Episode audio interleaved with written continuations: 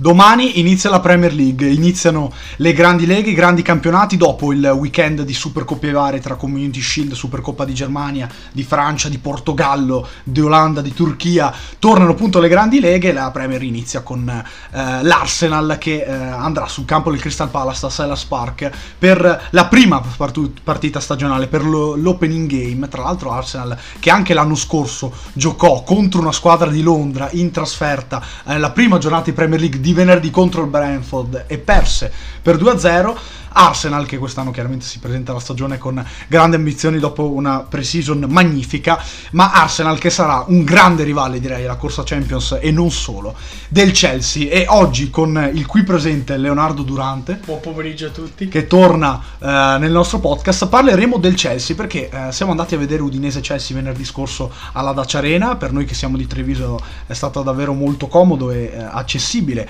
eh, andare a vedere il match e soprattutto andare a vedere una squadra come come il Chelsea così vicino a casa. E eh, abbiamo trovato, siamo stati anche fortunati, dobbiamo dirle, in un amichevole che il Chelsea ha vinto per 3-1, abbiamo trovato il Chelsea al completo, quantomeno il Chelsea con i titolarissimi, sebbene ci siano ancora magari degli aggiustamenti di rosa, ancora dei rumors legati in particolare a due reparti che sono eh, sia l'esterno sinistro che eh, il difensore centrale. Ma Cosa abbiamo visto di questo Chelsea? Cosa abbiamo visto di questo Chelsea? Abbiamo visto un Chelsea incredibilmente competitivo, e direi che ci siamo resi conto dal vivo eh, di che Chelsea è. E eh, per iniziare, ehm, guardiamo le novità di formazione rispetto agli ultimi due anni, rispetto al ciclo Tuchel.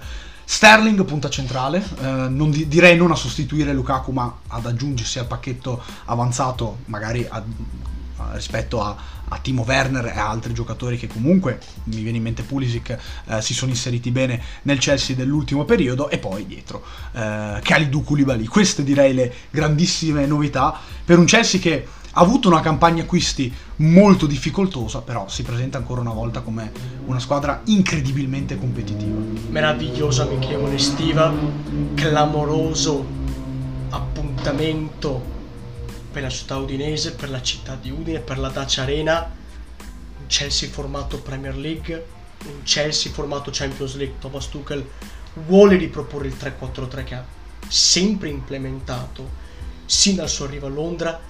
Raheem Sterling, Khalido Koulibaly, i grandi colpi della campagna acquisti blues. Raheem Sterling potenzialmente in quella posizione potrebbe rappresentare il migliore interprete dopo, 3, 4, dopo la scuola Guardiola. In quella posizione di campo, leggermente più accentuato, considerando lo straordinario salto di qualità effettuato sotto la gestione Pep Guardiola in termini goal scoring, più striker, potrebbe esplodere definitivamente come numero 9. Esatto. E soprattutto le sue caratteristiche, la capacità di Remy di droppare dalla linea difensiva, creare spazi per Kai Havertz, per Mason Mount, sfruttando il loro dinamismo, le loro qualità in termini di inserimento, intelligenza calcistica. Questa front three potrebbe rivelarsi uno dei grandi reparti offensivi del mondo calcistico europeo. Il potenziale è mostruoso senza dimenticarci come il Chelsea abbia piccato, abbia tagliato il massimo traguardo stagione 2021 in un'annata clamorosamente complicata. Esatto. Chelsea ha conquistato la Champions League senza i favori del pronostico. Questo gruppo suona terrificante a clamorosi margini, specialmente in determinate individualità. Calido Koulibaly non necessita presentazioni e l'innesto del difensore senegalese permetterà a questo Chelsea di attuare un approccio ancora più offensivo, a trazione 100% anteriore. Notavamo, fasi esatto. possesso palla udinese, palla silvestri, rinvio dal fondo, il Chelsea accettava 3 contro 3 tutto campo. Esatto con 7 uomini in pressione alta. Questa squadra potenzialmente terzo anno sistema Tuchel, Raheem Sterling, Khalido Koulibaly, Kukureya sarà un nuovo giocatore blues. quel reparto, in quella zona, quel sistema tattico potrebbe rappresentare un upgrade importante. È una squadra straordinariamente competitiva che potrebbe contendere la Premier League da semi-outsider. Che fa impressione. Semi-outsider. Esatto. Sì, ma sono, sono esattamente convinto di questo perché la dimensione del Chelsea secondo me è più da primo posto che da quarto posto, eh, nel limbo che separa diciamo, il Manchester City, il Liverpool e al, eh, le altre squadre. Questo ci dimostra quanto terrificanti possano risultare club come Liverpool e Manchester sì, City. Sì, sì. Assolutamente, è veramente una differenza incredibile nel campionato più competitivo al mondo.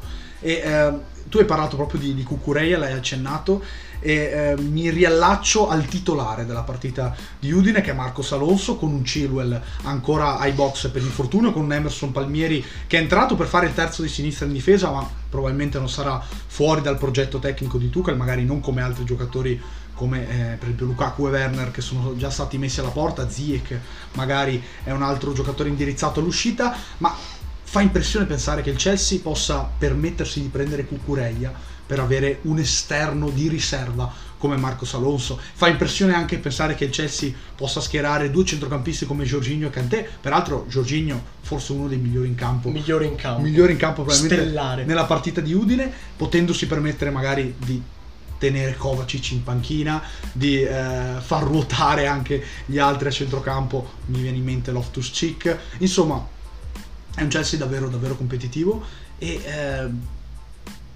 il nuovo obiettivo del grande Chelsea è Wesley Fofana. E eh, abbiamo parlato proprio di questa difesa e me l'hai detto te durante la partita, me l'hai detto dopo e l'ho notato subito effettivamente anch'io. Una squadra che può giocare uomo su uomo eh, e aggredire così alto l'avversario. Quanto è fondamentale ancora però Cesar Aspilicueta all'interno di questa rosa? E allora diciamo quanto è fondamentale anche Marcos Alonso, visto un po' quello che ci hanno fatto vedere negli ultimi anni. L'impatto tattico in termini di equilibrio tattico difensivo del difensore spagnolo è immenso. Cesare Azpilicueta rappresenta il prototipo di laterale braccetto difesa a 3 è l'elemento che rende questo reparto difensivo, probabilmente questo sistema tattico Chelsea uno dei migliori a livello internazionale. Difficile commentare Cesar Azpilicueta. Rischierei di risultare offensivo. Calciatore sensazionale, continuità di prestazione al massimo livello, capitano di uno dei grandi club della storia del nostro calcio, del calcio, calcio moderno. Recente, sì. Rinnovo appena firmato, si era parlato di un potenziale trasferimento al esatto. Barcellona che avrebbe minato l'idea tattica di Thomas Tuchel, almeno in ambito stagione 22-23.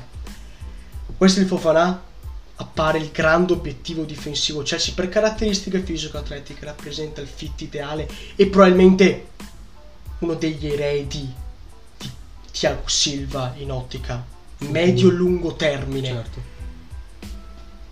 questo club può permettersi di investire su profili che ritiene ideali, i migliori, capace di rappresentare fit importanti in ottica presente, in ottica a lungo termine. La clamorosa potenza economica di queste società permette loro di inseguire gli obiettivi, gli obiettivi ideali, preferenze tecnico-tattiche e di investire la cifra che ritengono adeguata per strappare questi individui a club competitivi come l'Eister, rivali interni rivali internazionali, difficile oggettivamente competere a questo livello. Quando trattiamo un, un gruppo così collaudato, con la potenza economica della quale abbiamo appena parlato, di inserire elementi come Wesley Fofana, come Cucureia, diventa difficile competere, specialmente, ripeto, nel medio-lungo termine, Certo, certo. quasi impossibile. Quasi impossibile. È esattamente così. Cioè, Chelsea è una società che ragiona quasi sullo, sullo sfizio. Voleva prendere Delict e Delict è un giocatore che avrebbe portato il reparto ad un livello clamoroso, esattamente come eh, sta facendo Koulibaly. E abbiamo visto Koulibaly sul centro-sinistra e di fatto inizierà una nuova vita per Koulibaly se davvero eh, giocherà in quella posizione, detto che, come dici te, potenzialmente è giocatore da eh, ultimo uomo nel, nel tramonto eh, se- speriamo sempre più eh, avanti della carriera di, di Thiago Silva. Ma quanto è facile potenzialmente per Koulibaly adattarsi in un reparto dove a fianco ha Thiago Silva e Aspilicueta? incredibile pensare al livello di questa retroguardia perfetta sotto qualsiasi aspetto. Calido, uno dei grandi difensori centrali del mondo del calcio, dovrà sicuramente adattarsi, specialmente in termini possesso palla, posizionamento in fase di possesso. A livello difensivo, Pietro, non vedo alcuna complicazione Niente- potenziale. niente di che, Un niente calciatore di con le qualità, dominio Sì, sì, sì.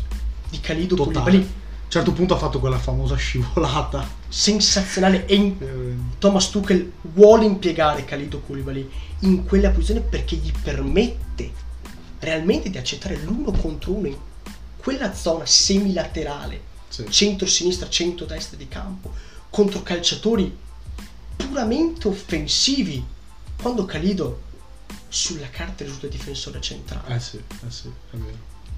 un upgrade leggendario e un calciatore, ripeto, che a livello tattico difensivo eleva questa squadra totalmente un altro livello. Compagine che schierava fino a 60 giorni fa Tony Rudiger, Andreas Christensen, due dei difensori centrali più importanti del calcio europeo. Assolutamente. E tra l'altro nelle partite dal vivo ci si rende sempre conto della completezza di certi tipi di giocatori. Eh, eravamo estremamente curiosi di vedere Golo Kanté e eh, Golo Kanté noi chiaramente insomma conosciamo la grandezza del giocatore ma ci aspettiamo sempre la grande corsa, il grande recupero. Kanté ha fatto gol, eh, il gol dell'1-0 con un mancino da fuori area raso terra all'angolino. Questo è per far capire la completezza e l'impressione che, che si ha da fuori rispetto a quando poi si vanno a vedere le partite allo stadio di questi grandissimi giocatori. in quel particolare, in quel particolare aspetto di gioco, Pietro, è il calciatore più sottovalutato del pianeta. Certo. Recupero palla, transizione offensiva, palla al piede, condotto da Angolo, sin dal suo approdo a Londra con Antonio Conte, ha mostrato lampi questa giocata Sì. con regolarità allarmante Sì, sì, per le compagini avversarie. Calciatore totale, calciatore unico, probabilmente nella storia del gioco. Ha attraversato la prima annata difficile e complicata della sua carriera 21-22 Certo. si era messa in discussione la sua titolarità, la sua centralità nel progetto blues, Sì. voci immediatamente scacciate da Thomas sì, Tuchel sì, sì. nel corso della pre-season. Il pacchetto difensivo più un golo Kanté Jorginho potrebbe rivelarsi la chiave del Chelsea Certo. 22-23 in ottica mega obiettivi, Sì, Premier sì. League, Champions League. Esatto. Jorginho in maglia blues è uno dei grandi interpreti del ruolo, leader assoluto, personalità, un paio di giocate stellari, Più di un paio. di lampi Più di un paio, sì, sì. abbaglianti. È vero, è vero. In maglia blues Jorginho è un difference maker. Ah sì. Ed è- Sotto la gestione Thomas Tuchel si è rivelato un difference maker. Assolutamente, ed è fatto. E, e lo stesso Giorginio eh, è un giocatore che magari in Italia non percepiamo così grande rispetto a quello che è effettivamente. Me Pietro il suo status è stato condizionato dallo straordinario europeo, la critica, la stampa, i media lo hanno elevato lì dove nessun altro collega di reparto era mai stato Sì, spinto. i Sergio Busquets, i Casemiro, i grandi interpreti della Ma anche lo stesso Kanté quando ha vinto il mondiale. lo stesso N'Golo Kanté. Queste variabili, queste considerazioni, le analisi, i giudizi post-europeo hanno condizionato, specialmente dopo la debacle l'Italia, Sì. Il suo giudizio over, un calciatore considerato il grande interprete del ruolo. Sì. Nel corso della scorsa stagione ha sfiorato overrated e troppa critica probabilmente su di lui effettivamente da- sotto questo aspetto e, e guarda io ehm, oltre al fatto forse Giorgino è stato il giocatore che mi ha impressionato di più addirittura perché eh, proprio queste palle tagliate che dà verso il centro del campo questa, questa capacità di lui è l'unico uno dei pochi gioca- giocatori al mondo che detta il passaggio, detta il movimento al compagno per passare lui il pallone. no? Lui quando fa salire i braccetti di difesa, gli esterni, fa venire incontro i il trequartisti. timing della giocata Cioè, è lui, è, lui, è lui che dettava a Koulibaly il vieni su che te la do o vieni incontro. Però, qual è stato il giocatore che più di tutti invece ti ha sorpreso del Chelsea? Se ce n'è stato uno in particolare. Perché il mio è Giorginio, però ce n'è un altro che si avvicina a quei livelli. Havertz. Eccolo qua. sì, il bravo. mix Bravo. di clamorosa intelligenza tattico-calcistica, Sì. qualità tecniche sublimi, qualità fisico-atletiche, Pietro. Un ragazzo di 1,91 m. Ma infatti, ma quello che dobbiamo con pensare- quelle capacità di corsa, Esattamente. con quelle straordinarie doti tecniche, con quel senso della posizione, quel timing nella giocata, nello smarcamento, cambio passo per entrare in quello slot, in quel canale, la corsa alle spalle, Sì. aiutare la manovra. Kai Havertz è un ragazzo classe 1999 che ha deciso una finale di Champions League Esatto. nel maggio 2021. Temo per il calcio europeo che questa potrebbe essere la sua stagione. Sì. Terzo anno nel sistema Tuchel, terzo anno quella posizione da 8 e mezzo. Sì. Attenzione a Kai Havertz, attenzione a Kai Havertz perché forse il calcio europeo se l'è Un po' dimenticato. dimenticato. Ma un po' come tutti i giocatori del Chelsea. E si è scordato il potenziale, ripeto, classe 1999. E anche il curriculum, perché Kai Havertz il suo l'avrebbe già fatto, cioè ha deciso una finale di Champions League. Ma quello che mi impressiona su Havertz, e lo dico a chi ci, ci ascolta, voi dovete immaginarvi il vostro amico alto 1,89 m, 1,90 m, 1,91 m, con delle gambe lunghe, magre, e la capacità più grande di Havertz non è per esempio tenere botta sullo scontro fisico, il colpo di testa, cioè sembrano cose ovvie che magari dici, beh, gioco a FIFA, lo so, però quando tu lo vedi sotto di te, un giocatore di questo tipo che riceve, che riesce a ondeggiare col sinistro, a passare in un fazzoletto di campo eh, sia con il corpo che con il pallone, è davvero un- un'eleganza innata e una, una capacità di controllare il corpo che,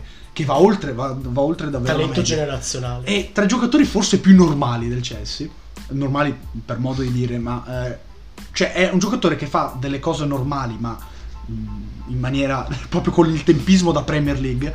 eh, il giocatore cui vi sto parlando è proprio Mason Mount. Mount anche lui di fatto gioca nello stesso ruolo di Havertz nell'altro lato, quello sinistro per convergere sul destro sempre verso il centro del campo. Ma Mount è quel tipo di giocatore che invece non ha quelle caratteristiche sorprendenti a livello fisico. Cioè, ah, siamo stati rimasti sorpresi dalla mobilità di Kanté, dall'eleganza di Havertz, anche dal passo di Sterling. A un certo punto ha fatto quella famosa sterzata con eh, le sue eh, gambe corte che gli permette proprio di andare da una parte all'altra e fintare il tiro lasciando il difensore per terra. Questa l'ha fatta mille volte al Manchester City. Dalla fisicità di Rhys James, che nel primo tempo avevamo sotto la nostra fascia. Mount è il giocatore più normale a livello fisico, ma è il giocatore che, nonostante tutto, nonostante i grandissimi investimenti del Chelsea, nonostante ehm, il- gli anni che passino di fatto, la fiducia che gli viene data, ehm, questa fiducia qui è, è dettata proprio dall'intelligenza che ha questo giocatore nel giocare la palla e soprattutto nel associarsi con i compagni. Cioè Mount è quel giocatore che riesce ad associarsi splendidamente, che magari non ha una caratteristica fuori dal comune, la palla ultra illuminante,